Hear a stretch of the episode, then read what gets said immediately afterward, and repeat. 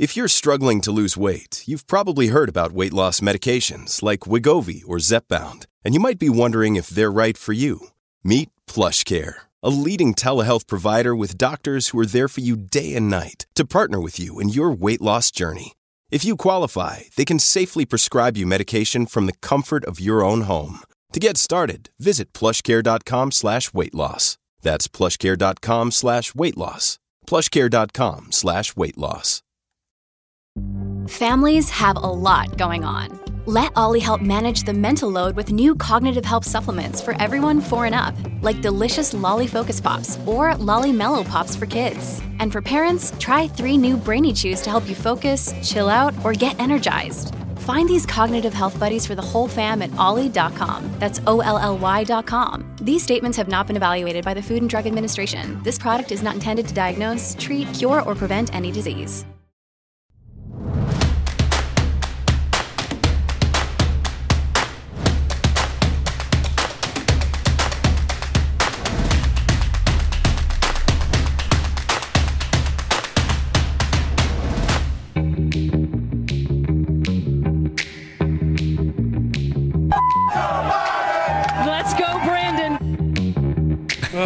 You finally got one, huh? A good, a good stretch gets the show started. Feels good.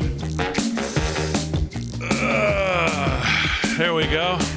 Took all the cotton, all the cotton from Giza. I might have been the last one. All the cotton from Giza. Yeah. Hey, look who's there. It's Paul Nolan. Uh, you know what? I was driving through. I saw Seven Eleven. I was at the seven. I saw the studio. I was like, I might as well just pop in. Paulie Pots and Pins is back. Yep. How are you? I'm good. I feel good. Uh, you feel good. So yeah, uh, it was a nice break. Okay, that's that's not. I no, not really, from you. Not from you. From I wasn't life. hoping to hear it was a nice break. This no, your I first... mean from life. Like, okay, I, it was nice sitting around my house, f- putzing around my backyard. Yeah. You know, I was tr- trimming, pruning bushes, and just walk around like a crazy old Italian guy in my in my robe and slippers. I feel like you turned into Henry Fonda on Golden Pond. What happened? Where's your Norman? Yeah, where's your bucket hat? Um, so how was your, so you want to talk about your experience at all, or you, you were, um, kind of lucky like I was, right? Right. Yeah, no, I, uh, I, I, it didn't, it didn't really suck that bad. I, in fact, it was, I felt it coming on on a Monday around five o'clock, felt a little sluggish. I think I hit you up and said, I'm definitely not coming tonight. Um, because Mondays are tough for me as it is. And then that night around, I guess two in the morning, three in the morning, I had the chills, you know, so I slept in a hoodie and. And then the next day it was achy, like I got hit in the back with a bat a few times. And then uh, Wednesday I started to feel better, and Thursday just weird symptoms, just tightness in my chest. And uh, but I, I I had an army. I threw the kitchen sink of holistics at it, like, and I, I made a video. It's like two and a half. It's maybe two minutes long of all of the the twenty-nine supplements I was taking every day. Well, I don't know if it helped or hurt, but and I, you had and you had taken you had prepared well in advance every day your vitamin D, your zinc, your this, yeah. your that, yeah. So, but um, I had been slacking a little bit lately. You know, not as uh, diligent with my regimen as I normally am. But you know, lo and behold, my antibodies are better, and uh, I'm better off than all these knuckleheads that took the uh, took the shot. So I know that. Yeah, well, thank God now five through eleven they can they can get it because uh, the F D A voted today, I believe, seventeen to nothing. Oh, I'm sorry. I believe the oh. F D A voted today seventeen to nothing. The panel of five year olds voted for yeah. five to eleven year olds. It's a reduced shot, but it's still a, the shot. Yes, five to eleven year olds. The F D A approved seven, seventeen to nothing. seventeen zero Not one person with any. Uh, not not one. And actually, they had, uh, I found an interesting video. Matter of fact, we could start with that. It's interesting since we're talking about this topic. They had an open session on uh, an open phone line uh, to hear from, I guess, so I don't know if it was selected callers or they had just an open session, uh, cut forty G, and they had a caller. I don't know if this guy's a doctor or who he was, but uh, he, he had three minutes to speak, and this is uh, what he said. Roll that. Hello, my name is Luke Yamaguchi. I have no financial conflicts of interest to disclose. From March through October of last year, children five to fourteen years old had a one in a million chance of dying with covid nineteen in the United States. For perspective, children in this age group were about ten times more likely to die from suicide than from covid nineteen. A recent article in the New York Times cited data showing that unvaccinated five to eleven-year-old children are actually at less risk of hospitalization from COVID nineteen than fully vaccinated older adults. For children five to eleven years old, the weekly rate of COVID nineteen associated hospitalization has ranged from zero to a peak of one point one per one hundred thousand population. Regarding herd immunity, the state of Vermont, despite having the highest COVID nineteen vaccination rate in the country, is currently experiencing the highest number of active COVID nineteen cases they have ever had throughout any point in the pandemic. Similarly, the country of Singapore, with eighty-four percent of their population fully vaccinated, is now experiencing their largest wave of COVID nineteen cases and deaths since the beginning of the pandemic. With this in mind, I want to mention three factors that must be taken into account when making a risk-benefit analysis for COVID nineteen vaccines in low-risk pediatric populations. The first point I want to make is that pediatric hospitalization rates are inflated by the detection of mild or asymptomatic infection due to universal COVID nineteen testing procedures in hospitals. One study out of Stanford found that forty-five percent of pediatric COVID nineteen hospital admissions were not caused by SARS-CoV two infection, and so this must be accounted for in your risk-benefit analysis.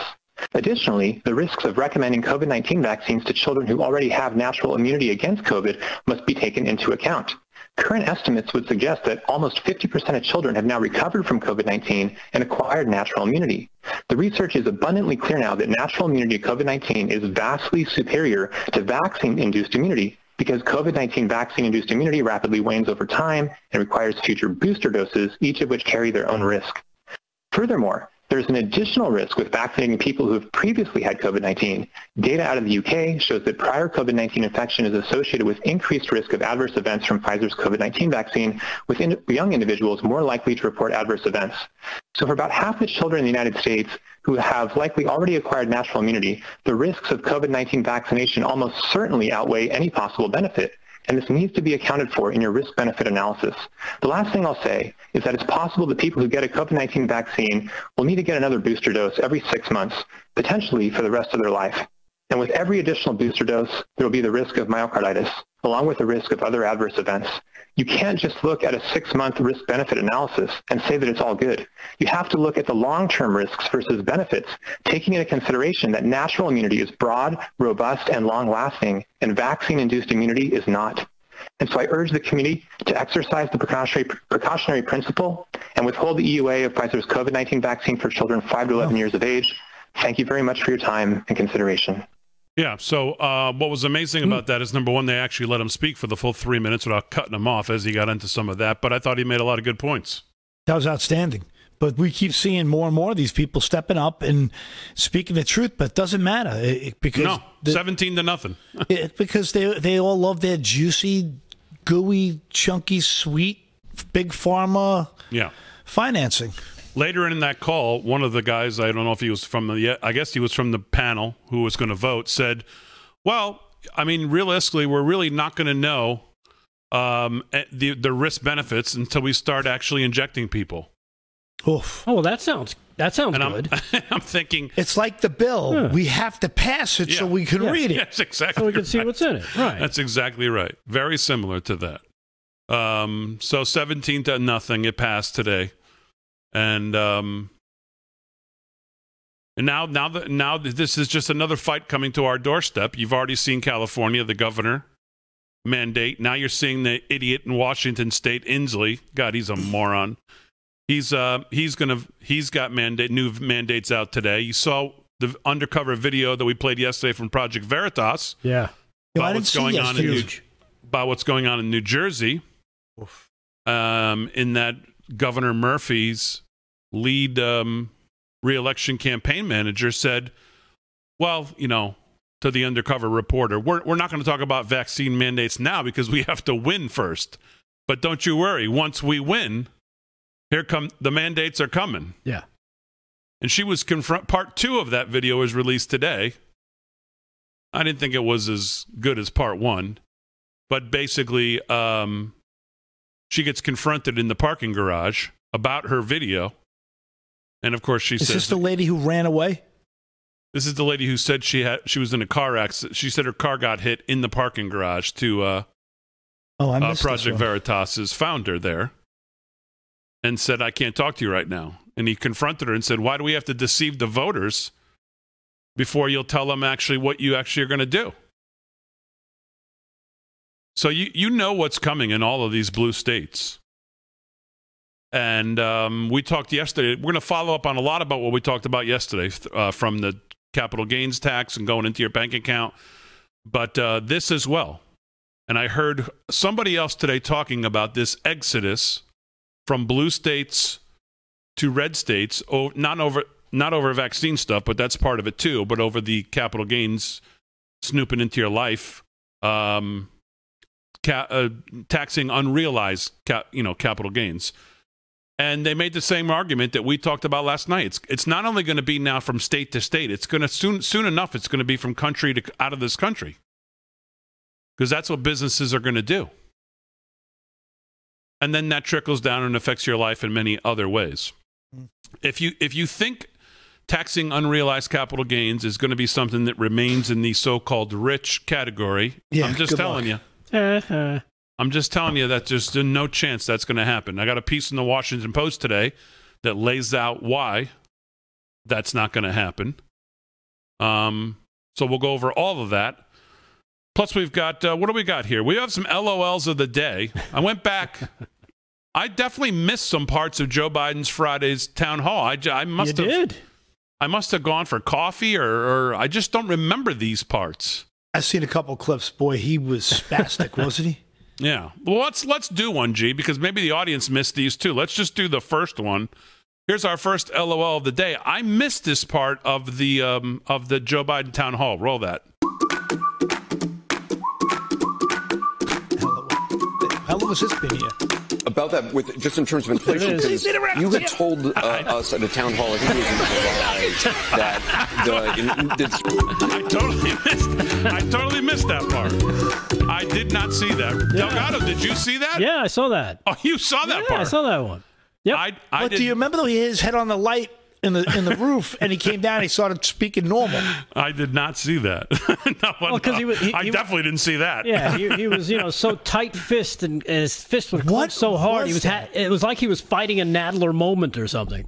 Did, uh, something. Didn't, they, didn't psychiatrists come on and be like, he legitimately had a scene, like a yes. senior moment? Like, like yes. Now, what do you think? Do you guys, have you guys discussed this a lot? Like, Rick, have you talked about how they're setting us up?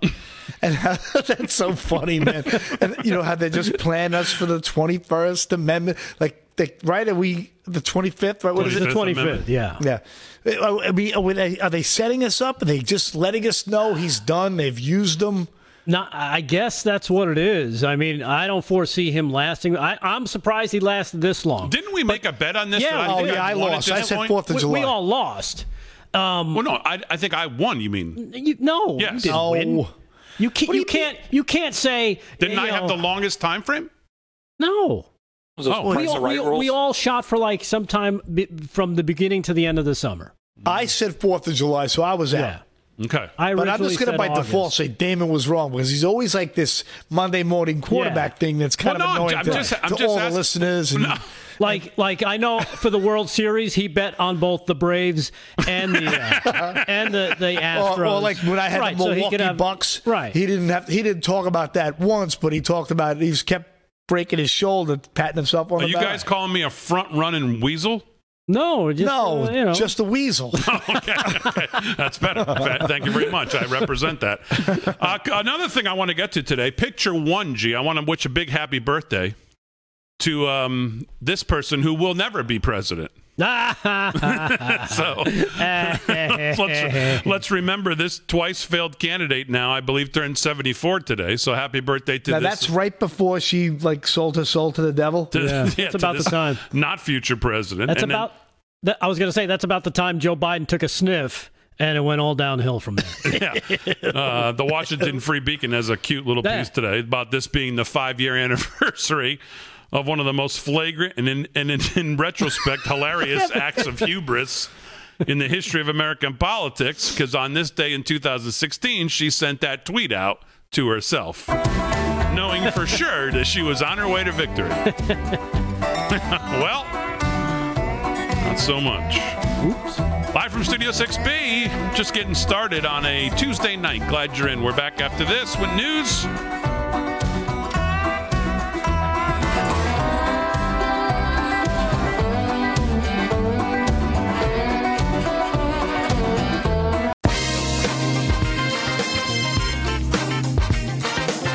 right, seventeen past the hour, live from Studio six B on a Tuesday night. Glad you're in. Paul Nolan's going to do some news here in a second. Rick Delgado's here. He has a what even is that coming up tonight. What is the uh, basis or um, what's the basis of your what even is that tonight? Uh, the miracle cure of COVID nineteen. Oh, okay. Yeah. Wow. Maybe we should call Doctor Fauci, make sure he's listening. Or I should say of the vaccine. From his jail cell. Oh, no, he's not there yet. Not yet. Uh, before we get to news, uh, new poll for those of you hoping that the former president runs again. This from Red State. New poll on Biden-Trump rematch just might make Joe pull his hair out. Or what his hair, hair plugs is uh, more appropriate. A new poll on how President Trump would do versus Joe Biden just might make Biden pull his hair out when he hears about it. The I T I P poll was limited to people who voted in the twenty twenty election. Voters were asked, quote, if the presidential election were held today and the following were the candidates, for whom would you vote? That was the question. The choices were Donald Trump, Joe Biden, other, or not sure. The results of the poll show Trump leading across almost all of the country. If the election were held today, the poll shows that Trump beats Biden in almost every region except, well, in the Northeast, of course, and leading in all key demographics. Trump leads in the Midwest, uh, the South, the West. Biden leads Trump in the Northeast. Trump now leads Biden among those aged forty-five to sixty-four, those sixty-five and older, women, whites, independent, suburban voters, and rural voters, and married women. By the way, married women fifty-two to forty. Wow. In this poll. Moreover, e- uh, even among those who still favored Biden in October, Trump realized some significant gains. Among black voters, for instance, Trump moved from eighteen point one percent support in September to twenty point three percent support in October. Among Hispanic voters, the fastest-growing voting bloc in the U S, Trump gained a hefty fourteen point six percentage points, from twenty-four point two percent up to thirty-eight point eight percent. That's more than the thirty-three percent of the Hispanic vote that Trump garnered in the twenty twenty election. Moderates, often identified with independents and other key swing voters, tacked on five point eight percentage points to their overall support of Trump, from thirty-two point four up to thirty-eight point two. Among married women, often viewed as a heavily influential voting group, the shift towards Trump was particularly notable. In September, this group favored Biden forty-two point four percent to forty-two point one percent for Trump. In October, they gave Trump fifty-four percent of the vote versus just forty percent for Biden. That is a huge swing. Clearly, there are a lot of Democrats or other people who voted for Biden who are experiencing buyer's remorse as well. Now, even though Trump is beating him in most regions, Biden still holds a slim lead in the total numbers, forty-five to forty-four, six percent choosing other and five percent saying not sure. But the momentum for sure would be all Trump, and Biden is still dropping. He dropped one point two points in September, while Trump gained one point eight points. And I only tell you this because, obviously, this is going on out there, and I keep talking about the fact that I think even people who maybe voted for this guy are, just as this article says, has buyer remorse or have a line in the sand that they say, this is just, this is getting out of hand in so many ways. Yeah. It's affecting my life. It's affecting real world things in my life. Pocketbook, uh, more than anything. And we're only ten months in. You know, you see the pump? My goodness, today it was the first time, you know, with use uh, premium gas. It was four dollars and one cent at the pump. Oof. Today. Oof. Insane. Just in- insane. But, Shall, but let's but let's not pretend that that pipeline shutdown had nothing to do with the corporate interests in making sure that lithium-based batteries and every car running on battery power, it wasn't didn't have anything to do with it. Yeah, okay, sure. No, and it's, it's OPEC's fault, Paul. Didn't right, you hear right. If you watched the town hall on Friday, Biden said it was OPEC's fault. Yeah, we got to do a little more negotiating with he, them, he said. He's got to meet with them so they could pump more oil. Yeah, yes. Yeah, yeah. Okay. That's the strategy. Energy independent. Remember there was a surplus of oil? Yeah. yeah. A year ago. Was it April of twenty twenty? We had so much oil. They, they were giving sto- it away. They were storing it yeah, in tank. They were storing it in tankers off the coast. That's exactly right. And the president, talk, we talked about this, I think, while Paul was not here. I brought I brought that exact Another point shot up. At Paul not being No, I'm here. Just saying. Remember, Trump said, I'm, I'm paying them to keep it. We're we're stacking up the tankers and keeping them out in the ocean. We've got so much of it. Yeah. Well, we know that all changed on day one, right? And the attack on energy hasn't stopped yet. Right. And just think about why. Think about why. Think about the big, giant corporate wheel that was, hey, we're all, all of us, all of us elitists, we're all investing in lithium. We're all investing in battery power. Get rid of fossil fuel. We'll use the guise of global warming that every animal's going to die because of our horrible white American ways. It's all lies. It's all lies. It's all a big corporate wheel, and they all push each other's buttons, and they're like pack animals that hunt like raptors, you know, in unison together. It's a joke. It's a joke. It's disgusting. And I got a, I got a poll here. Yeah, what's that? The uh, Let's Go Brandon. Very popular in America. Did you know that? Oh, look at his shirt. Look at that shirt. I am well aware. It's the hey, hottest. What happens if I tried to buy one, D? It's it's. You'll probably get it tomorrow. Why? Because they don't have to like take down the. What did you say right. before? The all of the cotton in Giza, in Giza. has been used to make. Poor, poor Mike Lindell has nothing to make his sheets with because they used it to make Damon's shirt. They will. Um, Now, see, now I've just totally lost my train of thought. Oh, this this is this is we've never seen in all of the uh, if, the history of brands, not Nike, not any any great brand in the world, how they've come up and built their brand, how long it's taken. We've never seen a brand. This is the hottest brand in the world, owned by multiple hundreds of thousands of companies. Doesn't matter who puts it out. Doesn't matter what the design. I think the design does matter because this is a great design. Yeah. But um, no matter what it is, it's it's it's all gone. You can't keep it on the shelf. It's the hottest thing in the world. You put a song out, it goes right to number one on iTunes. You put a shirt out, it sells out overnight. And to jo- we joke about it and have some fun with, but what does that tell you? Where's the sentiment in this country right now? Well, the eighty-one million would say, uh, you know, let's go, Brandon. Who do you, who's the first guy to buy Let's Go Brandon dot com? You know what I mean? Like, how great. There he goes. It's so good. Well, I, I missed that part, though. I have some other parts I missed, too. I, I didn't. Well, you know what's hilarious, too, is that there was a video that came out towards the end of last week, and, and we ended up being off, so we didn't play it. But of this Marine veteran who stopped the robbery, right? I saw the video. Did you saw the video from up above? It's yes. a closed circuit, and the guy walks in, points the gun. He's you know, swings his arm, takes the guy out.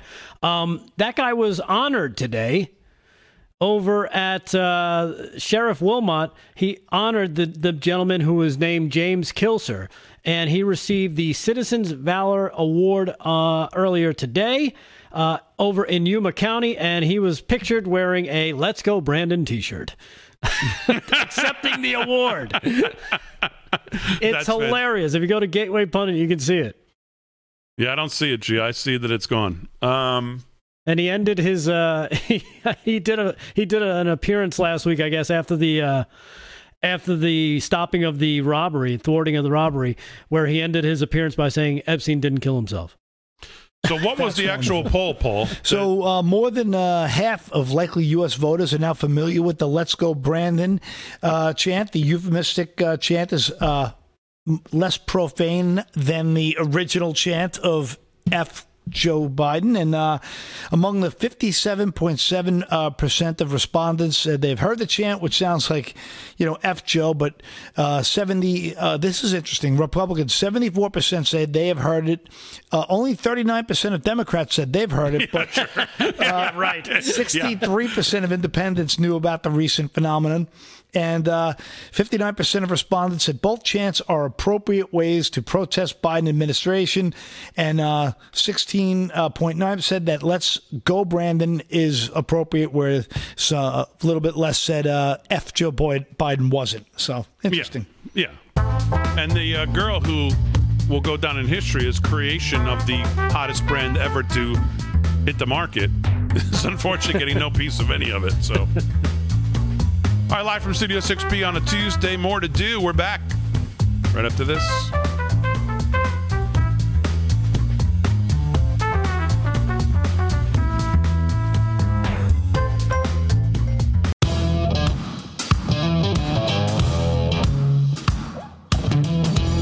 thirty minutes past the hour, live from Studio six B on a Tuesday night. Glad you're in. Paul Nolan's back. Good to have him back.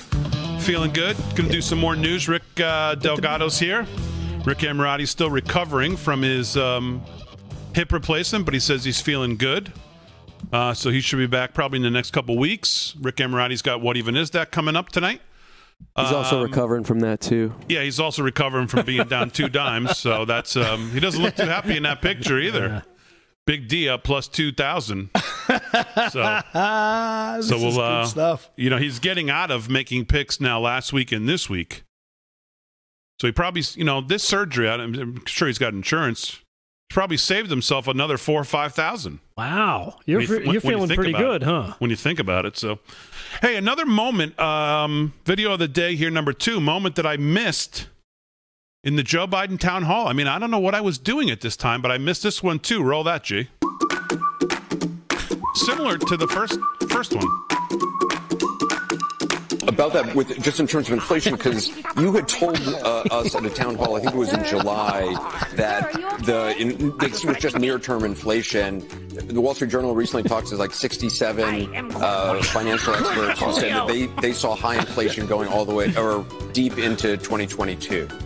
Oh my God! I just missed that one too. I don't know what I was doing, but I am Joe Julio. This is great. Oh, man. So, hey, Psaki was asked today about um, Biden voters kind of going to that poll I told you about.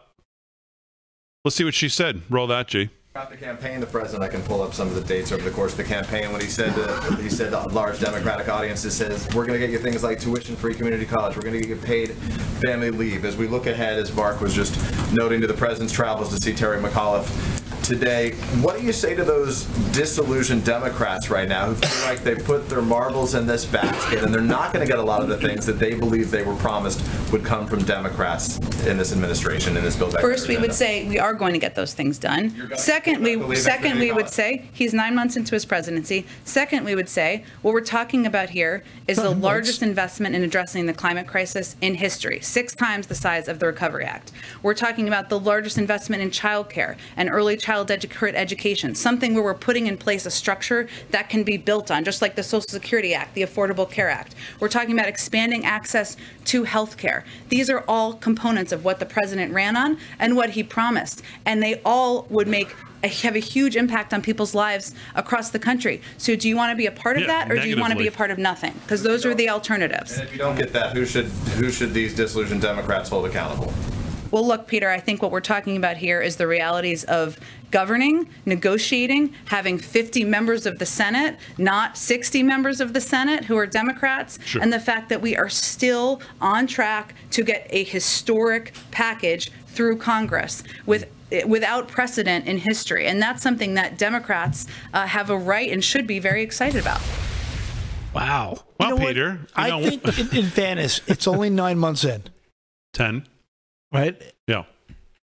You know, he, you got to give him a couple years. Well, he won't even make it past year one. Just kidding. They've been using this. It's a couple, you know, days. It's a couple right. weeks. It's, yeah. Well, her, I, I got a feeling that her days have got to be number two. She's got to be. Well, yeah. for one, I mean, if she's not she, fired, she's got to quit. Well, she's getting snarkier and snarkier. Yeah. And that's just going to... It, at, at some point, you run out of propaganda yeah. to use even in that. When you start right. losing Peter Alexander from N B C, when he starts asking questions like that and then follow-ups like that, and she has to get that snarky with him, and um, she she acts... But I love how she blames the other side. You know, it's a fifty-fifty split in the Senate. They have no mandate to do any of what they're trying to ram through. But yeah, she's still, she's still because they can't get their own party together because they're so off the rails that at least they have a couple members that have s- seemingly some sanity. Although, you know, we'll see. Manchin and Sinema right now are are holding the line for now. Although it seems like Manchin is pretty much down with, you know, he's down with the I R S going into your account. He's down with the wealth tax. So he's, I mean, come on, we're we're. we're l- I think we're slowly losing our grip there. We're hanging on to him over the cliff, and he's the hands are starting to slowly separate. And he's, you know, I think we're about to. I don't, Manchin's, I don't know how much longer he's going to be able to hold on. Sinema, I really don't know because she hasn't said that much.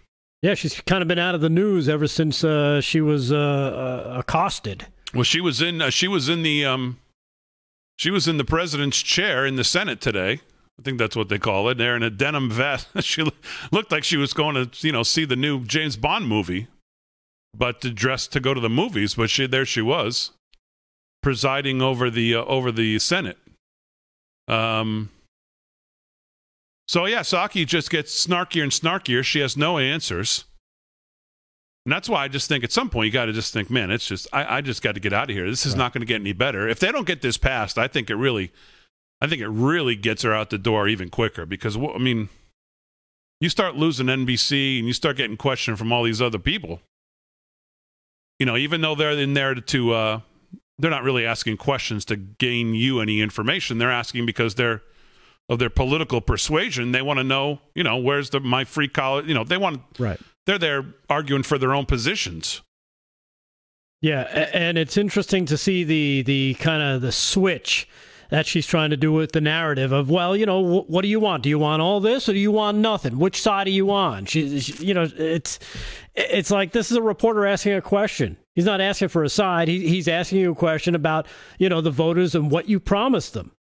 Yeah, and she's trying for, to switch it up. Yeah, you down for transformational, um, a little transforming of America or not, Peter? That's what we're trying to do here. So uh, she was also asked about what I'm going to get to next here is this billionaires tax and the other pay-for schemes that they're trying to come up with to pay for this, although they tell us it costs zero, so I don't know why they have to come up with all these schemes and all these wealth tax and all this other stuff. It costs zero. But yet they do. Here's uh, here she is on that thirty-four. Roll that, G. Is there any reaction to criticism on the um, on the billionaires tax as being too cumbersome and open to legal challenges? Are you guys going to stick with that?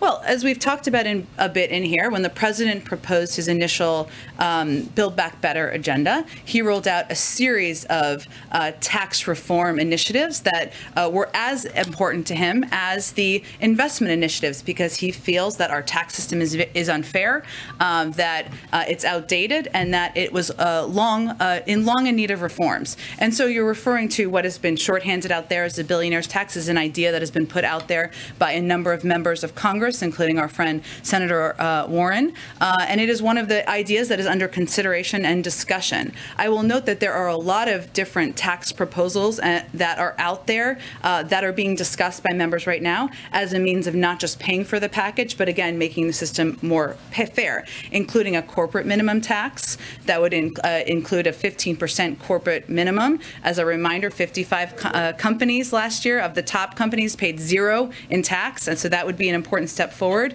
a global minimum tax, something that would be on the agenda. That is a key part of the agenda at the G twenty. Uh, we're working to get one hundred thirty-five or more than that countries to agree to that. That will disincentivize countries from or companies from moving uh, jobs overseas. And enforcement, uh, I R S enforcement, something that Treasury secretaries, Democratic and Republican Treasury secretaries, have said could be an enormous revenue raiser and something that was long overdue. So it is one of the tax proposals out there that is being discussed. Uh, as we as we get to the stage of the negotiations. Yeah. So their plan is to their their plan of how to become um, to raise money to pay for their uh, welfare expansion programs is to uh, just attack one group of people. That's their that's their plan. Yeah. And, I, and you know what's interesting is that it, it, what she said there at the end when she talked about the other countries working with the other countries, you know, to kind of, what what they're trying to do is, is do the mob thing. It's like, oh yeah, you could go across the street. Ain't going to help you.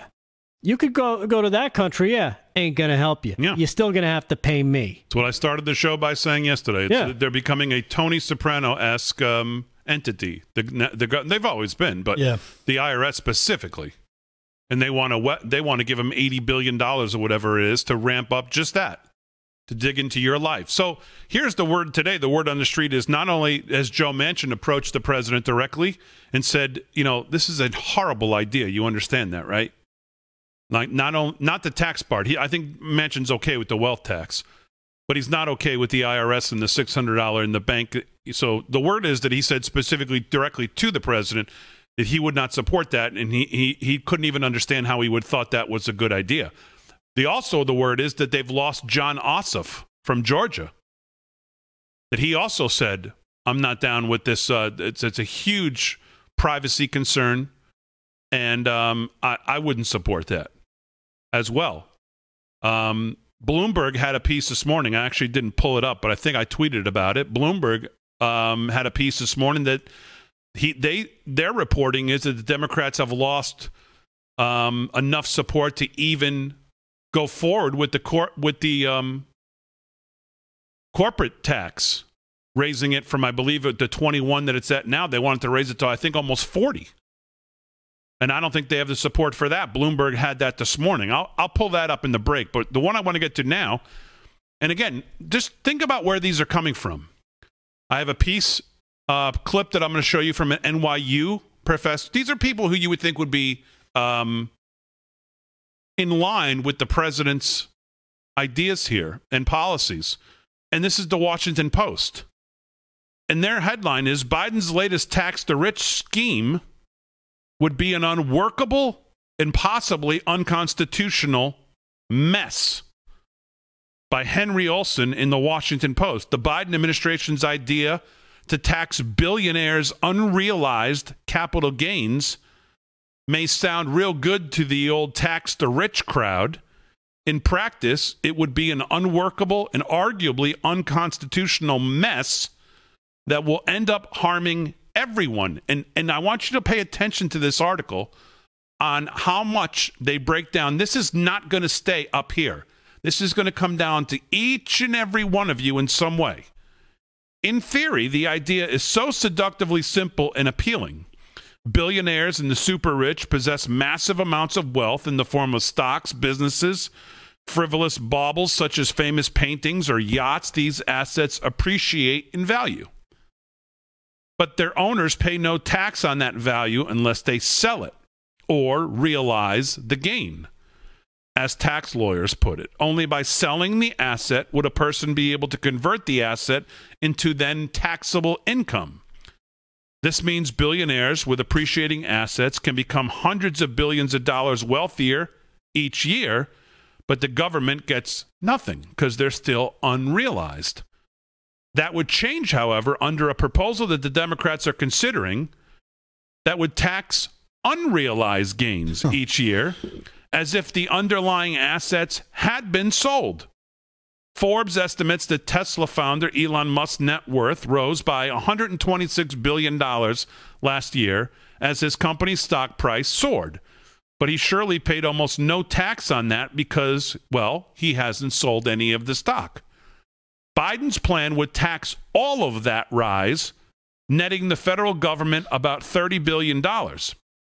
Do the same for all the nation's billionaires, and the feds would tell you they could pull in loads of cash without disturbing their lavish lifestyles.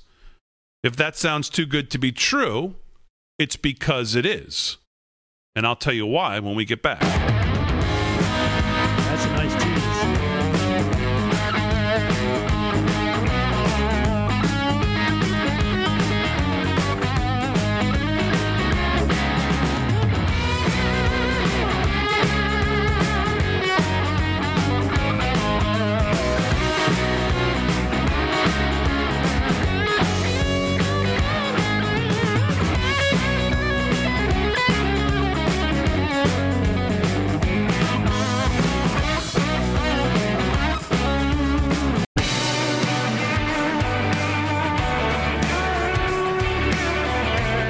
To the hour, live from Studio six B on a Tuesday night. Glad you're in.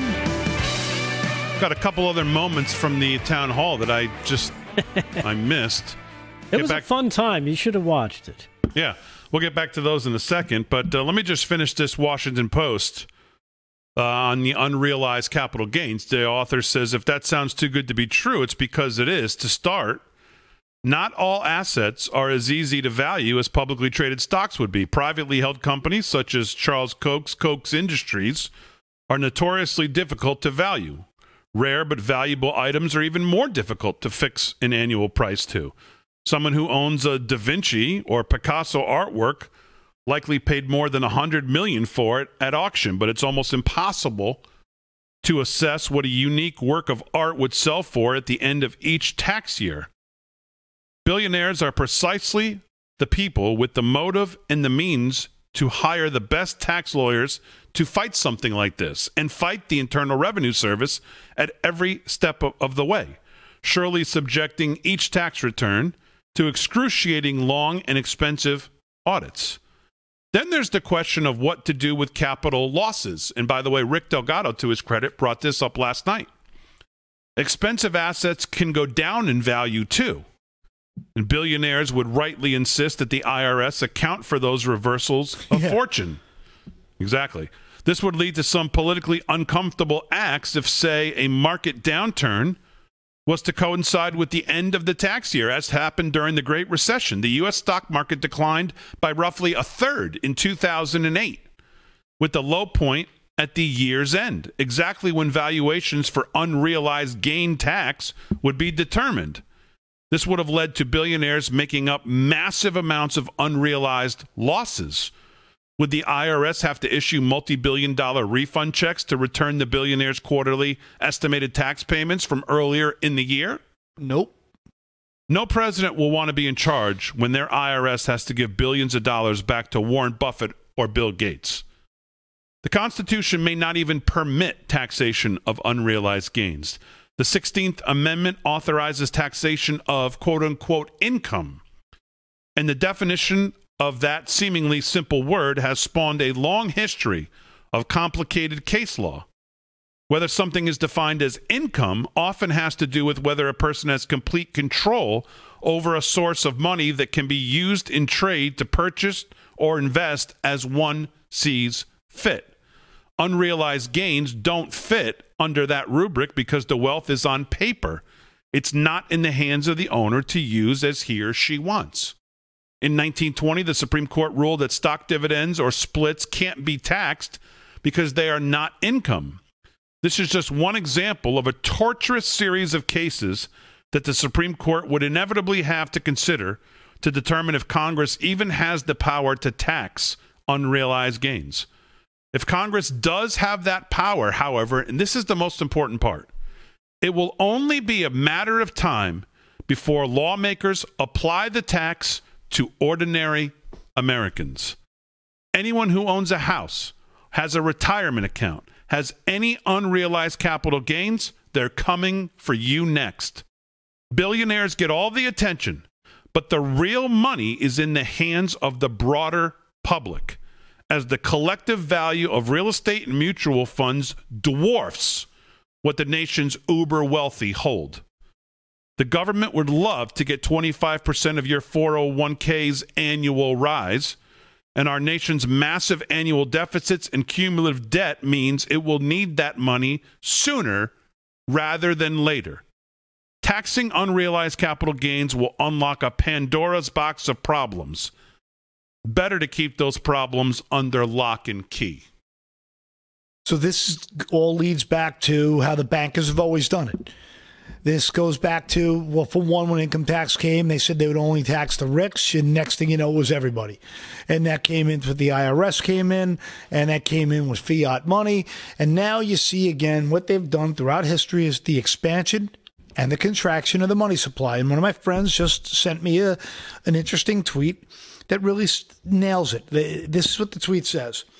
Uh, your house is worth two hundred thousand dollars. Print a lot of money. Your house is now worth four hundred thousand dollars. Tax the unrealized gain of two hundred thousand dollars, and you don't have that kind of cash. But BlackRock buys your house at auction. And that's how the bankers have done it since day one. They expand the money supply, and then they contract the money supply. And it's a game of just absorption of all of the assets on the planet. That's how they do it. They expand. Oh, you've got a space?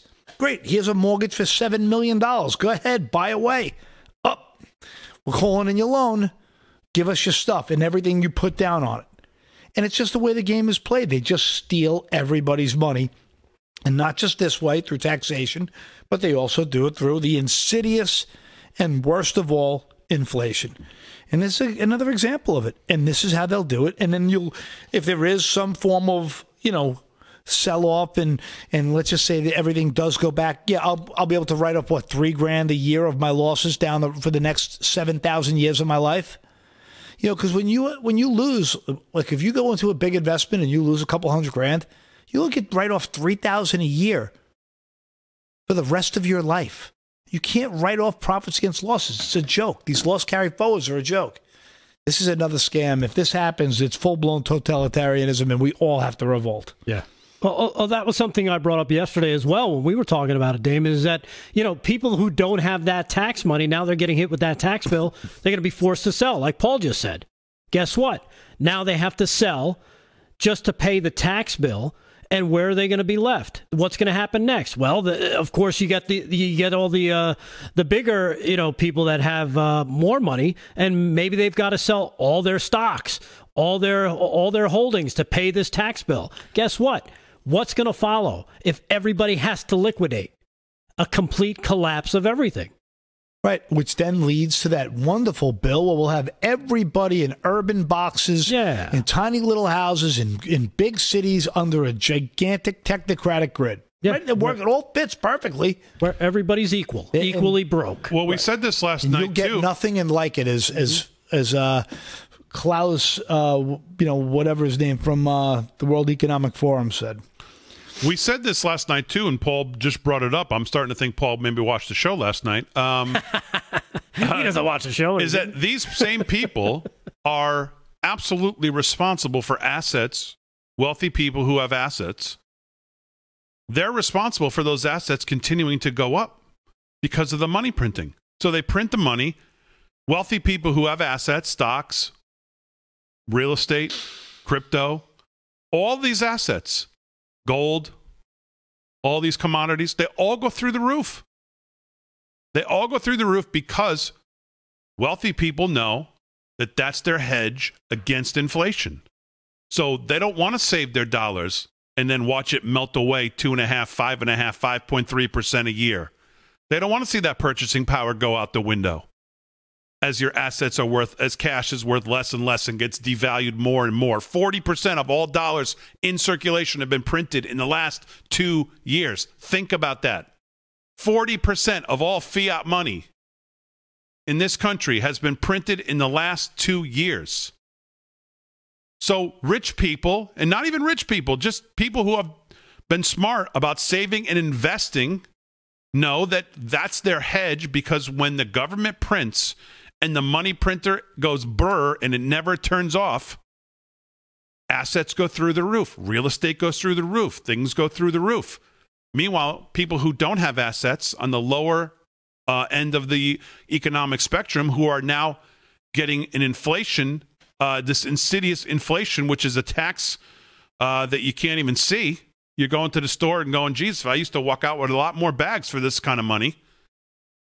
You know, it just gets worse and worse and worse for them. So they, they create the problem, of course, like everything else. They create the problem, so then they have to go fix the problem.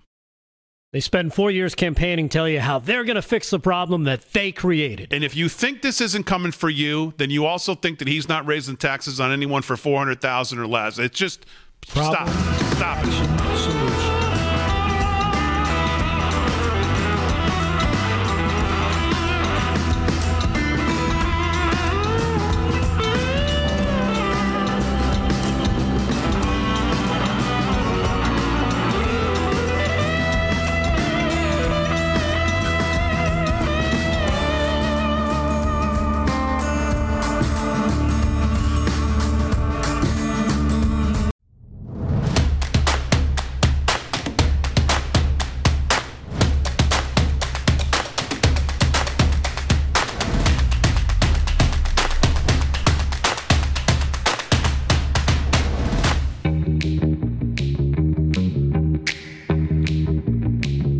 Live from Studio six B, hour two. Couple, uh, the weather on the East Coast is hor- absolutely horrendous. Little power surge here at the studio. We had to get everything back going again. So, uh, live from Studio six B, glad you're in on a Tuesday. Paul Nolan's back, going to do some news. Rick Delgado's here. What even is that? Coming up here in a second. Yeah. We have some more, um, well, some more footage that I just missed from Biden's town hall on Friday to get to. um, not to uh, not to continue on the unrealized tax gains, because I had another piece here from the New York Post, but I do want to um, I do want to also tell you that the New York Post not only calls it a um, not only calls it a Hail Mary, but also basically says that uh, if Warren and company, meaning Elizabeth Warren, somehow pulled off this billionaire's tax, beware, they'll soon extend it to millionaires and then right down to you in the middle class. Once the feds start taxing cash you don't actually have yet, there's no limit to what they might seize next. So this is something, like Paul says, that everybody's got to push back on. Call your local um, representatives, senators, whoever it is, because this is this is on the table right now. I mean, this this is it. And uh, hopefully John Ossoff uh, sticks to his um, guns, and uh, Manchin and Sinema, and this gets put to rest, because that's where it belongs, because this is insane.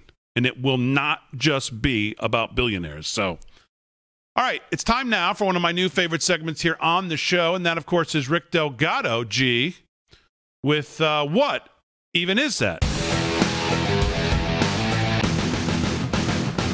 All right, well, thank you, Damon, and, and hello, my fellow useless eaters out there. Uh, check out this headline. Look at this. The headline reads, people who got COVID vaccine, uh, COVID nineteen vaccines were less likely to die from any cause compared to the unvaccinated people, the study finds. Yeah, according to the article, it's all right here in black and white, and it's from C N N, so you know it's got to be true. Right? C N N is fake news. Don't talk to me. Yeah. I miss them. People who got the COVID vaccine, the COVID nineteen vaccine, were not only less likely to die from the virus, but, check this out, they were less likely to die from any cause oh. of anything wow. over the following months. Whoa. Wow. yeah. No, not that one. No. Uh, but but really, that, that's something that makes you go, wow. This news is enough, just enough to make you crow. Oh, all shit's fine.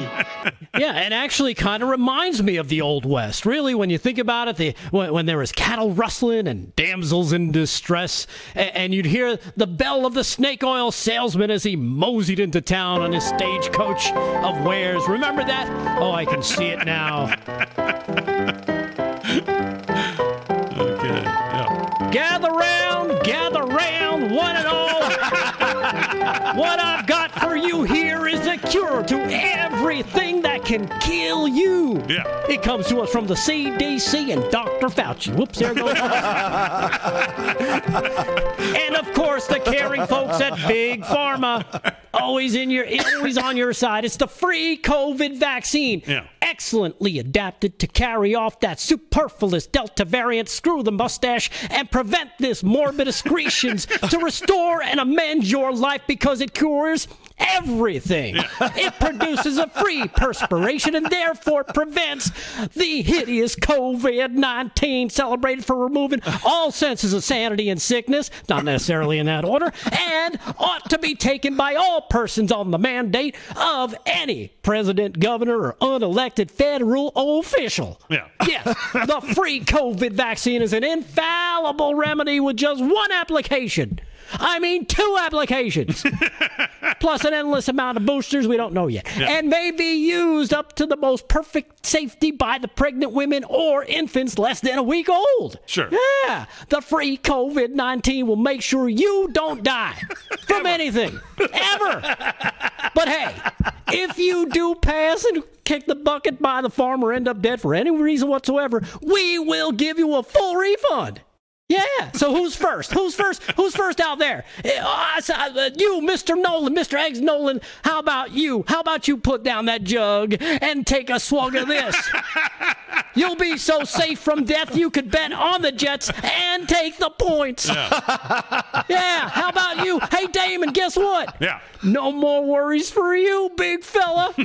With the COVID vaccine, you'll be powered up and immune to the Lilliputians or Smurfs as they attempt to tie you down before you stomp on their tiny village and squish them all into the ground. Either that or you fall from the great heights of a great beanstalk. I don't know. And uh, where's the other guy? Where's that Mister Amorati guy? Oh, oh, what? There you are. Guess what? There, you little purple hobbit. Who, need, who needs a new hip when you've got the COVID vaccine? It will definitely make you the purple prince of your palace. So yeah. smoke them if you got them, because it also cures oh, you from death of cancer, death by electrocution, death by car crash, and death from your spouse catching you running around with that Hatfield girl all over again. Yeah. Live free or die is just a thing of the past. Now, if we could just live free with the COVID vaccine, it makes you immortal, impervious to pain and injury. Now, who's next? Yeah. Wow. Yes, I am invincible. Yes. And just oh, like funny. that, we are back from our trip in time, but the headline remains the same, and it makes you scratch your head and say, what, what, what even is that? Yeah. Really? Well, that, ladies and gentlemen, is what they call propaganda.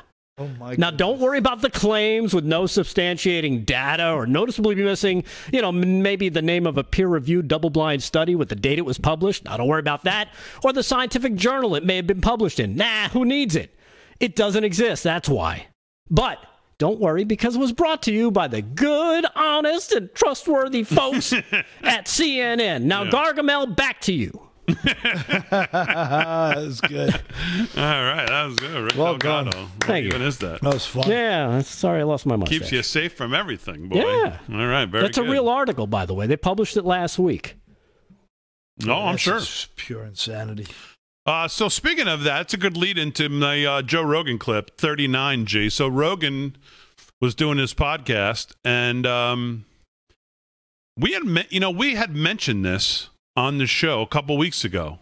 I don't know how many people picked up on it. I think I mentioned it in passing because I was talking about Doctor Pierre Corey and that there was a little dirty rumor going around about co- people in Congress. And of course, um, none of them have come out, come out and spoke. Well, some, but not many. For uh, like what Paul did, what I did, preparing your body for this, knowing you're going to come in contact with it, vitamin D, zinc, aspirin, ivermectin, hydroxychloroquine, all the things you could be taking, early, early treatment, monoclonal antibodies obviously came later on, all of that. So Joe Rogan was doing his podcast, and he said the following, cut thirty-nine, roll that, G. It's fascinating, though. The ex- exposing of mainstream media, that's one thing that Corporate I'm very press. happy about. Don't call them mainstream because they're not mainstream. Right, this this show is more mainstream yes, than Yes, it's the corporate press. It's more mainstream by a factor of ten. Of course. Which is pretty crazy. But it's also funny how they will do everything in their power to make you seem like you should be dismissed and not taken seriously. Right. Yeah, but it's not working. No. That, that's what's fascinating. But this this framing of uh, like ivermectin as horse medicine was, I, I'm, in, in in some ways, I'm really happy that they did it to me.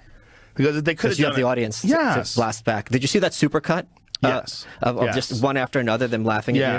Yeah, yeah, hilarious. It's uh, but also th- this is what's interesting. They kept saying that ivermectin. First of all, it's like you c- called your dealer.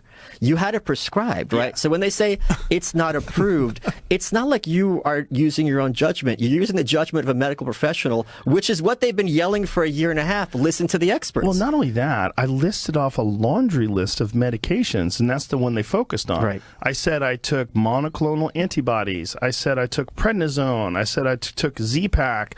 I said I had I V infusions of N A D and of vitamins, and I also took ivermectin. I mean, it should be no surprise. I had Doctor Pierre Corey, Listen. who is one of the doctors from the frontline uh, critical COVID care group that has been treating people, including, by the way, two hundred congresspeople have been treated with ivermectin for COVID. Did you know that? I did not know that. Yeah. Holy crap. Google that. two hundred, I believe you could probably find it in Doctor Pierre Corey's uh, Twitter page. Yeah, be, before there were vaccines, this was a common treatment, an off-label treatment for COVID. Now, I do not know what the motivation for demonizing this this particular medication is. Uh, again, I'm not a doctor and I'm not a scientist, but I would imagine some of it has to do with money. The reason being is that it is a generic drug now. They've the patent has run out, so anybody can make it, and it's worth like thirty cents a dose. two hundred Congress uh, people mm-hmm. treated with ivermectin. Boy, would you like to know who those two hundred were? Yeah.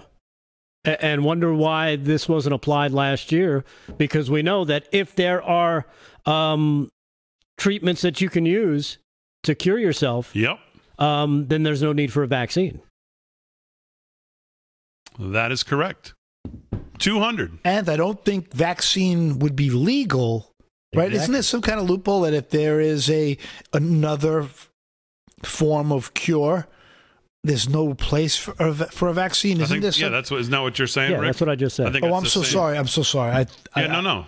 I don't know what the formal actually, what it, the formal rule or regulation. I thought he meant is, just from yes. a financial. Uh, no, you're absolutely right. You're both absolutely right. You're saying the same thing, but you're absolutely right. Which is the point. Which is the point. All right, live from Studio six B and more when we get back, like right after this.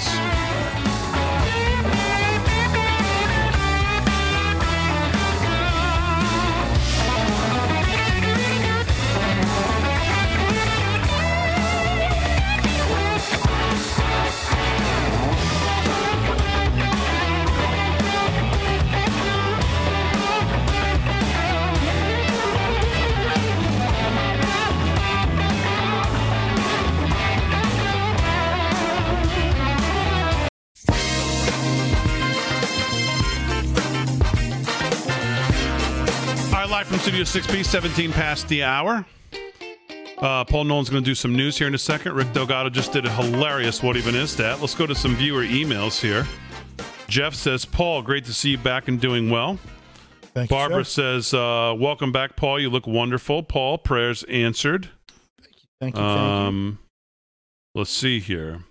Chef Tommy says, good to see Paul back in the house. Looking forward to a great show, Big D. Thanks, Chef Tommy.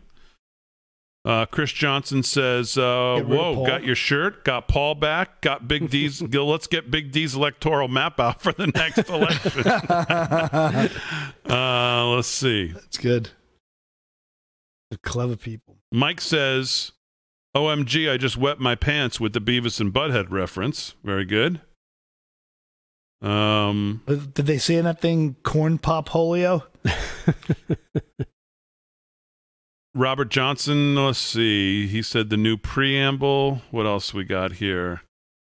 Robin says, I'm dying here. Pure genius, Rick Delgado. There you go. Rick says, freaking awesome, Rick Delgado. Richard says, what even is that? Excellent job, Rick. I'm still laughing.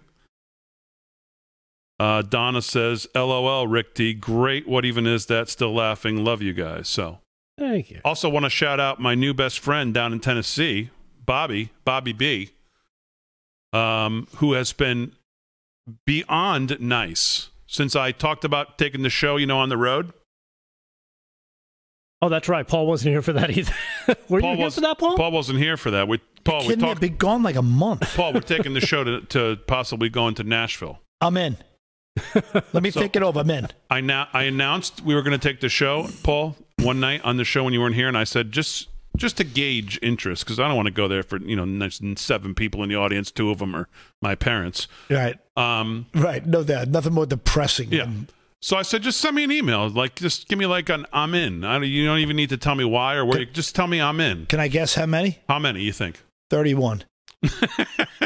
You know, Paul, have a little more faith than that in this audience. That's a lot. one thousand three hundred forty-four. Wait. thirteen hundred people said they would go. I got thirteen hundred emails. Some of them were duplicates, so exactly how many, but thirteen hundred emails of people who said they were going to come from everywhere. So that's, we're saying that if we if we plan this, we could easily get two thousand people if we really pushed it. Well, I was going to do the Franklin Theater because it's a theater I know. Um, I produced a show there, me and Harry, believe it or not. Um A while ago. It's a beautiful little theater, but people reminded me from the area. They kind of wrote me emails with the laughing emoji, with the crying emoji. Like, what are you, out of your mind? It's only three hundred twenty seats. You're going to do, unless you're going to do a Billy Joel stint and do like ten, ten nights. It's too small. So Bobby reached out to me from Tennessee. And um, I was just down in Tennessee. Bobby says that he's um, willing to help. I mean, this is what I'm getting from from email. Uh, Tom, make sure you give us enough notice. I'm going to take time off from work. I'm going to drive six hours, but it's going to be worth it. Can't wait to spend. So I get this email from Bobby. Bobby says, Damon, I'm uh, anything you need. I'm, you know, I'm a, a musician in the area. Oh, come um, on. And we're talking about maybe doing the show for two hours and then doing a third hour of a live performance. Uh, if we can get a country act or wh- whatever, we're going to no, try to plan do, it. No, hold on. I got this. We're going to do three hours, but we're going to mix music in the middle of it.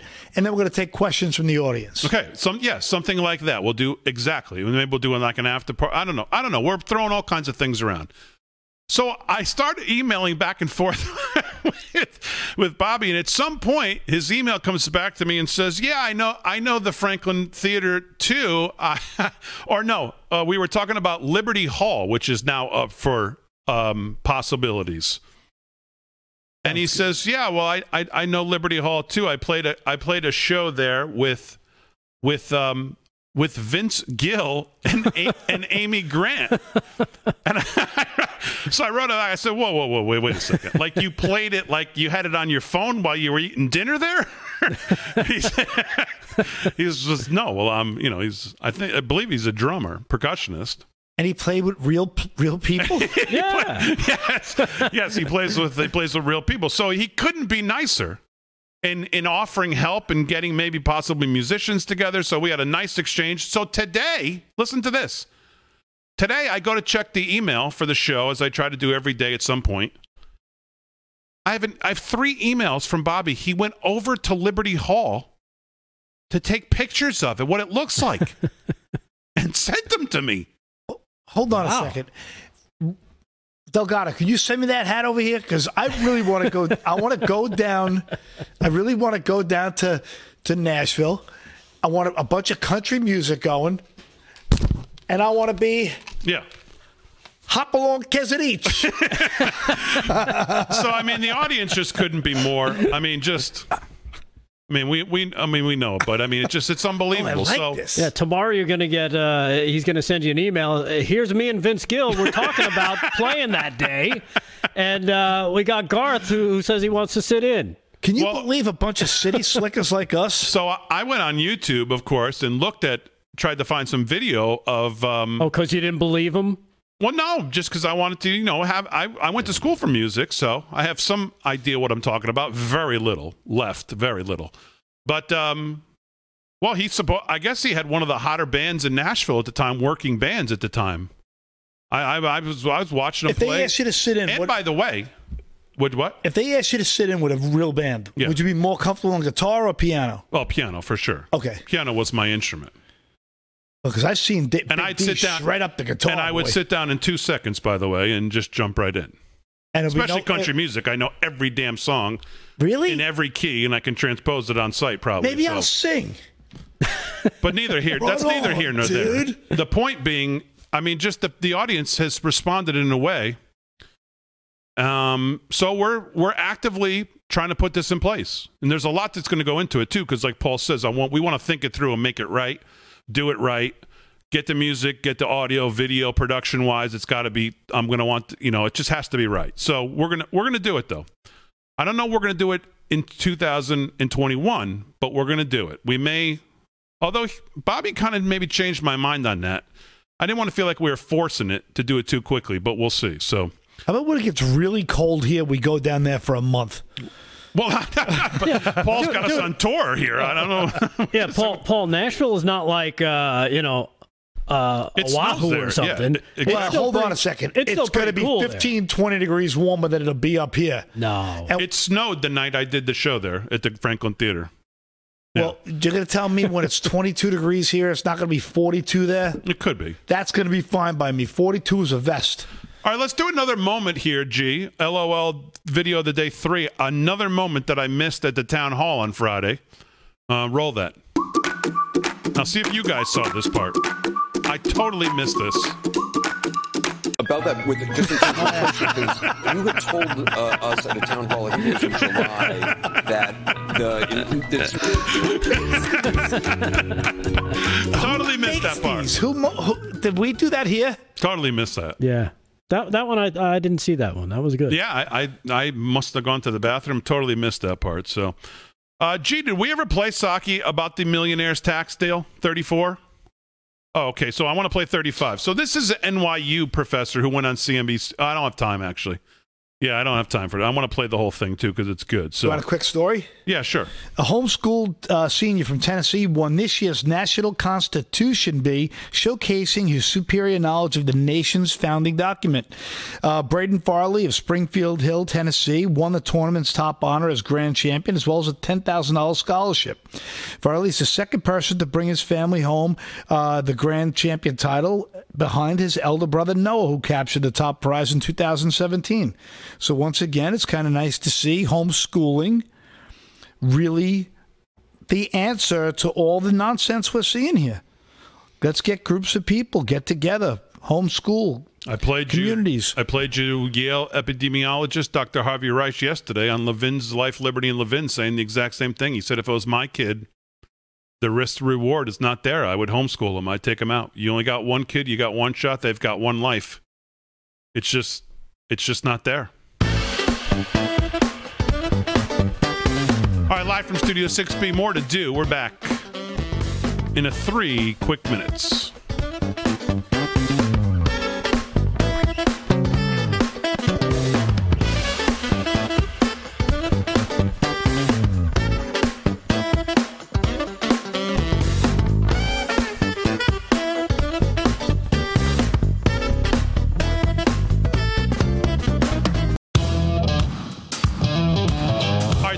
Past the hour, live from Studio six B. So a bunch of stuff here I still want to get to. Paul's going to do some more news. Let's just put a wraps on the capital gains thing, because I think this is worth watching. It's a couple minutes long, but this, again, this is an N Y U professor um, who went on C N B C this morning to talk about this tax law thirty-five. G, roll that. Our next guest says this new capital gains tax could not only be ineffective, but he calls it one of the worst tax ideas ever. Joining me now is Aswath Damodaran, and he's N Y U Stern School of Business professor. It's great to have you back. You, you say you're constantly amazed by the capacity of legislatures to write bad tax law, but this one takes the cake. Why, uh, philosophically, is it such a departure? If you think, if you think in perverse terms about writing really bad tax law, here's what you would do. You would focus it first on very few people, and those people have the capacity to fight back. And this law does that. You tie it to something that moves a lot. Capital gains is the most volatile of bases to base taxes on. You'd make it really difficult to compute and pay the tax, which is what happens when you have unrealized capital gains. And you might even steal taxes from other tax sources that you already collect. Now, this this bill accomplishes all of those in spades. I mean, Notice it's, the uh, bottom one it's there. almost perverse in terms of, if, as I hey, look G, at the just go back a second, not... pause it, and just go back a little bit. Notice the bottom one of the first list. Potentially dangerous for everyone. And that's the point. Ineffective and punitive yeah. in its intent. This is not going to be about billionaires. And I know we're we're no, laughing at it as he's saying it because it sounds funny, but it's real. That's that should that should scare everyone. Yeah. All right. Go ahead. It's uh, it's almost perverse in terms of if as I look at the description, it's not quite fair because the actual bill is not in front of us. If I were writing bad tax law, this is what it would look like. So why do you think they're looking at going this route? Yeah. And is, I guess, do you think there's a, again, I use sort of the word philosophic, is there a, a philosophic effort to make this step? Because it might start with billionaires, but ultimately be something that all Americans would have ah. to reckon with. Ah. You know what? It's not really just billionaires, right? Because if you're a billionaire with twenty billion dollars in inherited assets, and that stays roughly around twenty billion dollars. The tax doesn't affect you. If you're a billionaire who takes two billion dollars, builds a company and makes it worth twenty billion dollars, the tax is coming after you. You might as well call this tax the Bezos uh, Musk tax. I mean, let's face it. This is a tax, a tax that builds on the dislike that people have, not just for billionaires, but for billionaires who become richer quickly over the last decade. So from that perspective, it's not even consistent in who it, who it punishes. It punishes a subset of billionaires, entrepreneurs who've started businesses, and it lets loose or leaves alone billionaires who've got inherited wealth when nothing is happening to their wealth. You know, Cliff Asness and, and has just been tweeting again, about- to point out, you know, yes, they become billionaires and they become they become extra wealthy every year because of a number of factors. But one of the big factors is because of what this, our own government continues to do. The M two money supply is printing like never before. Interest rates are zero. If you're a wealthy person, you know that you can just borrow against your assets and never have to sell because they continue to appreciate more than what you're borrowing against. So your debt to level ratio is never anything you ever have to worry about. If you have assets that appreciate thirty percent a year and you're borrowing whatever it is every year against them and they continue to appreciate, and the government's printing and printing and printing and spending and spending and deficits and deficits and deficits, and fiat money continues to devalue and devalue and devalue. And then they make them sound like they're all breaking the law. They're all, all they try to criminalize everything. That what all they're doing is what anyone else in that position would do. What any smart person knows. Why sell something that appreciates when you can borrow against it and it continues to appreciate? Go ahead, G. How his preference would be to just do something that uh, eliminates the step-up basis, saying, in other words, you know, why should it be the case that if, you know, if I sell an asset, I pay capital gains, but if I pass it to an heir and they sell it, they don't. Um, do you think that that would be a fairer, a better, a broader way to raise revenue? It's a more direct way to do it, right? And to, you know, make, get rid of that. That's that free step up you get at inheritance. Because, but Congress never seems to want to take the direct way. And part of the reason for that is when you have a paper-thin majority, you've got to go with desperation plays. And this reeks of being a desperation ploy. This is the only thing they can get through. So from that perspective, there are lots of other things you could do. You could raise rates, you could fix the inheritance problem. But this is the worst possible way you could have taken, and they managed to do it. It's interesting to me as, right, G, as well to watch what's going to happen with... You get the point. Wow. My goodness. And... um. And in, in the end, the, the, the kicker of all of it is all it really does is just weaponize the. Uh, uh, it just gives you more government, because even if this was uh, on the ultimate, ultimate optimal uh, level, if this worked and they put this in place, you know what it would raise? It wouldn't raise enough to pay for the new Green Deal's first sixty days in existence. It wouldn't pay for. They'd raise maybe two hundred fifty to three hundred billion dollars over ten years. That doesn't even pay for uh, Bernie Sanders and A O C's, uh, the ideas they've forgotten about to fund. Never mind what they really want to do. I mean, it does. So it's just. Yeah, it, it, I equate this to, to, and one of the things he was explaining too, as well, when he said, you know, this is the worst tax policy because you're going after the people with the most money. And I think you also said this, too. People that can afford to hire the best lawyers and tax uh, tax attorneys and accountants to get around this, to figure this out. So it's almost like the jackals, the tax uh, the tax collectors of the jackals, they decided to pick on the, uh, you know, the strongest elk, and the elk gets away because, well, they're, they're, they're bigger and stronger. Well, what are the jackals going to do next? They're going to turn to the people that aren't maybe as strong, who can't muster up a fight. You know what I mean? People like, uh, oh, I don't know, you and I. People that that are just, you know, putting, putting uh, you know, living check to check. That's who they end up going after, and that's who they always end up going after. Because if you notice, the rich people seem to keep getting richer, even though they keep they keep promising, we're going to tax, you know, the wealthy this time. You watch it. We're going to go after Wall Street this time. You yeah. watch. They're still there. They're still they're still playing with money hand over fist. So yeah. Don't believe the lie. All right, let's do some news. Um, and here with the news is Paul Nolan. What's what's going on, Paul? Well, um, welcome back. Yeah, well, it's good to be back. I don't know if you guys um, saw this, but uh, Manchin on changing parties, he, he wrote, his quote was, "I don't know where the hell I belong." Virginia, uh, West Virginia Democrat Joe Manchin said Tuesday that it would be much easier to be a Republic, Republican, but is not planning to switch political parties at this time. Manchin said people have approached him every day about changing his political party. Do you think by having a D or an I or an, an R is going to change who I am? I don't think an R would make me any more happier than me uh, than what the D's are right now. Uh, Manchester during the Economic Club event in Washington, D C.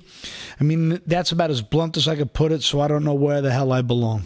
Yeah, I, I saw this story, and I saw that he said, I don't think the Republicans would be much happier than the Democrats are with me right yeah. now, trying to make himself sound like he's, I guess, some kind of centrist or moderate, but he's not. Right, he's not. I mean, he's he's down with the wealth tax. He's down. I mean, we heard him on that leaked call that we played from uh, yeah. The Intercept a couple months ago. I mean, he, he he's no moderate, and it doesn't and it doesn't seem like he's going to hang on here. It doesn't seem like it at all. It looks like now that they've tried to play games to get from three and a half trillion down to two trillion, it looks like he's uh, close to being on board. So, man, I mean, you know, and, and just think about this here. Here we're supposed to have representative uh, representative government. We have fifty-fifty Senate, Joe Manchin being one of them, on votes that are going to literally change this country and shape it into something that most of us don't recognize. And his answer to where he stands mentally and with his party is, I don't know where I belong right now. But, okay, well, okay, okay, but Joe, that's not what we want to hear going into votes that are going to fundamentally change um, the way a lot of us see this country. The effects it's going to have to, for the next five, ten, fifteen, twenty years on the country. Ramming this through, and, you're, and, and your mindset is, oh, I don't really know where I belong right now. Well, that doesn't give us a lot of confidence that, that you're voting or, or, or, I mean, what is that? So I, I don't know. You know, I don't know. We've said this all along, though. It's not a surprise. We've said, I don't know how much we can trust this guy or if he can make it across the finish line. Now, Biden leaves, unfortunately, not for good, but he leaves, I guess, to go across the pond, what, this week, Friday or Thursday or Friday, and they're... And, of course, nobody has seen anything. There's no legislative text anywhere to be found on any of this. And I was watching another interview on C N B C this morning as I was watching the market open. And there was somebody on there from the from the Tax Policy Center and said, you know, it's hard to imagine, given that we've seen no legislative text, that this could that we could see it and it could be wrapped up and voted on by the end of this week, which is their deadline. Their deadline is Friday, I believe. And it may even be Thursday because I think he leaves right to go overseas, talk about his climate change uh, nonsense. So, I mean, nobody's yeah, pl- seen any of this stuff. Yeah, plus you have to unpack all the uh, the hidden, you know, let's face it, they're going to sneak as much stuff as they can in there. Oh, yeah. Uh, especially on the illegal immigration.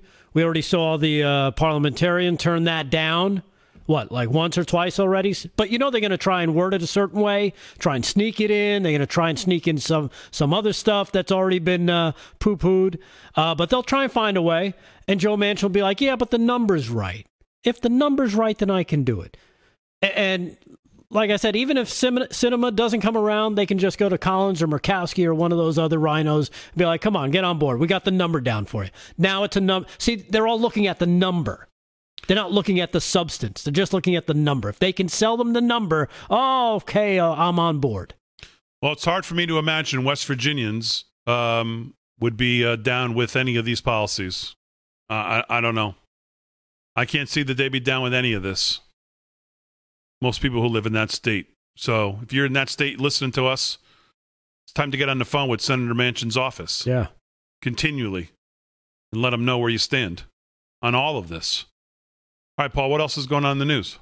Uh, New York City Police Union sues city to block vaccine mandate. Yeah.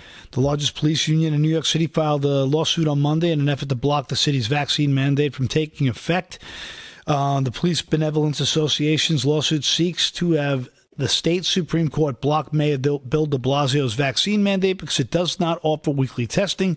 As an alternative to getting the vaccine, the union's, mo- union's move comes as the deadline to provide proof of vaccination approaches. Last week, de Blasio announced that city workers had until November first to get at least one shot to, or potentially face termination. Uh, according to the mandate, workers will be placed first on administrative leave until a final decision dis- uh, concerning termination uh, is made. So N Y P D's legal division in support of mayor's, uh, the mayor's order, st- saying in a statement that the mandate is lawful and helps keep New Yorkers safe. No, he th- I'm glad he thinks so. Yeah, he says, we need to uh, see some lawsuits flying. Yep, is what we need to see, and we'll find out. So far, I- seventy percent of the city's one hundred sixty thousand employees have proof of vaccination. Cowards. Has OSHA actually come out with that? Um... Nope. No hmm. text yet. Okay. All right, live from Studio six B. One more, um, one more segment from Biden's thing that I missed.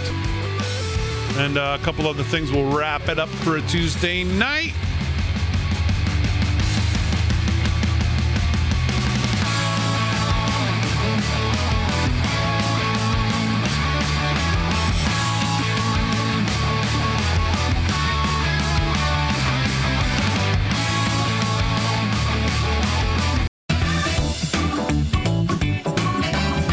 thirteen to the hour, live from Studio six B on a Tuesday night. Glad you're in. Paul Nolan's back. Good to have him back. Rick Delgado did an hysterical What Even Is That tonight. Thank you. Getting the email still about it. People, people uh, I guess, were taking pictures of uh, of the screen, caught me with w- yes. when the mustache stayed on. Yeah, yes. And, the hat. and uh, Paul wearing my hat. So. Um, If you haven't got your Let's Go Brandon t-shirt here, I am finally wearing mine. Of course, I got it like last in line. I only uh, ordered it first. But I'm happy to get it. It's, it's, looking, it's a good-looking shirt.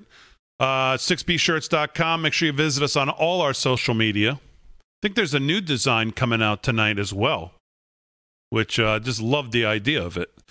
Uh, that should be on six B Shirts as well.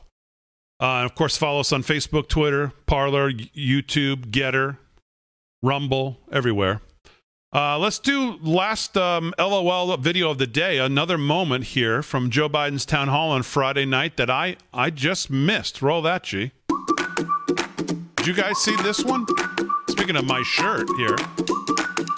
About that, with just in terms of inflation, because yeah. you had told uh, us at a town hall, I think it was in July, that the... In, the... uh, let's go, Brandon. Yeah. Wow. Yeehaw! So, the yeah. only thing he was, he's missing was a hat. Well, the only thing missing is, you know, when he tells that story, Joey Baby, R N, the R N C did a um, pretty good edit. I'd love to give Gio the credit here, but the, actually this was the R N C's edit. How the story, well, if you haven't picked up on it, hasn't exactly stayed the same as uh, the president has continually told this story. Roll that, G. They keep fastidious record of the miles you travel in an, air, an American in an Air Force aircraft as president and vice president. And toward the end of my term, fourth or fifth year as president, vice president, seven years in, headline came out in all the papers, Biden travels, I think it was one point three or one point seven million miles, one million four hundred thousand miles, one million, I think, don't hold me exactly, I think it was three hundred fifty thousand miles, one million two hundred thousand miles, one million three hundred thousand miles on Air Force One. And a guy named Angelo Negri came up and he goes, Joey, baby, he grabs my cheek like that. And he said, big deal, Joey. A million, whatever it was, three hundred thousand miles. Two million miles. A million, two hundred thousand, three hundred thousand miles. You know how many miles you travel on Amtrak, Joey? And I said, no, Ange, I don't. He said, at retirement dinner, we calculated it. We estimated it. one hundred twenty-seven days a year. one hundred nineteen days a year. one hundred thirty-one days a year. one hundred seventeen days a year. one hundred twenty-one days a year. thirty-six years. Plus, as vice president, boom, boom, you have traveled over two million miles. one million five hundred fifteen thousand miles. two million, I think it was one hundred eighty, but two million two hundred thousand miles. two million one hundred thousand miles on Amtrak. It's a true story. It's not a true story. It's not a true story at all. Yeah. Look at the last line there. Most people don't know that. That's a good video. Oh, that is fun. That's wow. a good edit. Good edit. Dang. Speaking of good videos, did you guys see the lunatic comment from Obama with uh, with Springsteen? Springsteen? Yeah. Oh, you guys were basically at him and Clarence Clemens was like a Ooh. reconciliation until yeah. he got to a bar. Then the N word came up, and yeah. he was, uh, you know, what a sicko. What a sicko. Is, Holy cow. Did you guys play that thing? No. I have no idea what you're talking about. What a disaster. Just, I just saw it, and uh, it, it's it's basically two racists talking. That's the way it sounds to me. It really is. When you get right down to it. Two rotten, just dirty two racists. Elite racists talking about the dirties beneath them. That's yeah. all it is. When Springsteen refers to his own his own fans as the people who would call Clarence Clemens in a bar the N-word, that's that's what he thinks, and, and so does Obama. It's oh, yeah, the, yeah, they, they'll watch him on stage, but if they saw him in a bar, they'd just call him the N-word. Really? If anything, people probably like Clemens way better than Springsteen because Spring, Springsteen's a D-bag. You ain't kidding. Wow, I didn't see that. It's disgusting. I mean, it's... It's enough to just make it. Remember yesterday when I said I really, I'm not really into punching people, but Fauci, I would just walk up to him and punch him in the face for what he does to those dogs. I would do the same to Springsteen. Mm. Um, you know, since Rick, um, I didn't see that. I'll have to check that out. That sounds. Oof. I um, Rick Amorati obviously is recovering from getting his hip done. We haven't done sports, so I, let's spend a, just a second here in the world of sports because. Today we got another big voice. You know, we've had Kyrie Irving. We've had some others. Few and far between, but some have spoken out. Well, we had another today, in a way. And then, I mean, so, something that I... I don't know that I was all that surprised by. If you follow him, Floyd Mayweather I'm talking about. Somebody who has been... Who has lived the American dream. I mean, the American dream, he epitomizes it. Kid who came from nothing to um, take his talent and build himself an empire. He put out a video today in support of Kyrie Irving. Cut forty-one, G. Here it is. Roll it. Kyrie, what's up? I know you're going through a lot. We had a chance to hang out in twenty sixteen when you represented America, when you represented the red, white, and blue. You only want to be treated fair. Um, I was going to post something on one of my social media pages, but I decided to do it the old school way and read it out to you because you're a great person, great father, uh, great athlete, and you believe what you believe. America is the land of the free. Freedom of speech, freedom of religion, and supposedly freedom to choose. Never be controlled by money. I respect you for having some integrity and being your own man. A free mind makes its own choices, and an enslaved mind follows the crowd. Stand for something or fall for anything. One man can lead a revolution to stand up and fight for what's right. One choice, one word, one action can change the world. It's crazy how people hate you for being a leader. I hope your actions encourage many others to stand up and say enough is enough. Respect to you, Kyrie, and power to the people. Great. Yeah. Right. Yeah. Powers of the people. Yeah. Imagine you, what Martin Luther King would be saying today about all this. He would probably be vilified because he'd probably say, no, I don't think the vaccine's right for me. He would be canceled because he talked about liberty was coming after, every, you know, the loss of liberty was coming after everybody. Uh, let's... What's that? Let's do the quick story before we wrap up here on yeah, so uh, what stu- happened in Loudoun County yeah, today. Yeah, students in Loudoun County uh, school districts in Virginia walked out of class Tuesday in response to the recent sexual assault allegations that took place on two high school campuses. The organizers of the protest told the local news station that they wanted to show solidarity to victims of sexual violence and demand safety in our schools. On Monday, Loudoun County judge found that the fifteen-year-old male student was guilty of sexually assaulting a female student inside the girls' bathroom at the Stonebridge High School back on May twenty-eighth. The same student allegedly assaulted another female student at Broad uh, Run High School after being transferred there due to his previous sexual assault. According to The Hill, the flyer... A flyer was posted at different high schools across the district encouraging students and teachers to participate in this ten-minute protest by, by wearing white.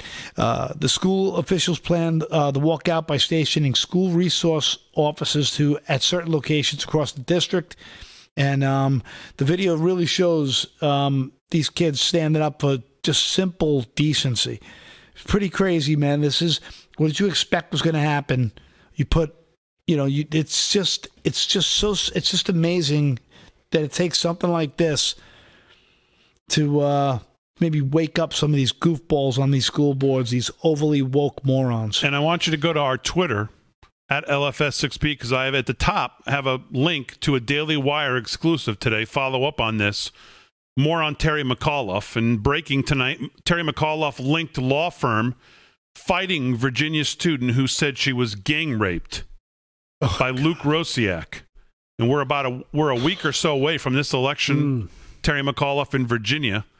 And this might be uh, an article that you want to read and share, especially if you're in that area. All right, as always, we salute our military, active and active police, firefighters, uh, first responders, everybody on the front lines protecting us. Thanks to everybody on the show. Thanks, G. Thanks, Fran. Thanks to Real America's Voice. But most of all, as always, thank you, the live from Studio six B audience. We'll see you tomorrow night, eight p.m., right here, live from Studio six B. Oh, there he goes. He's off to Europe. G twenty, here he comes.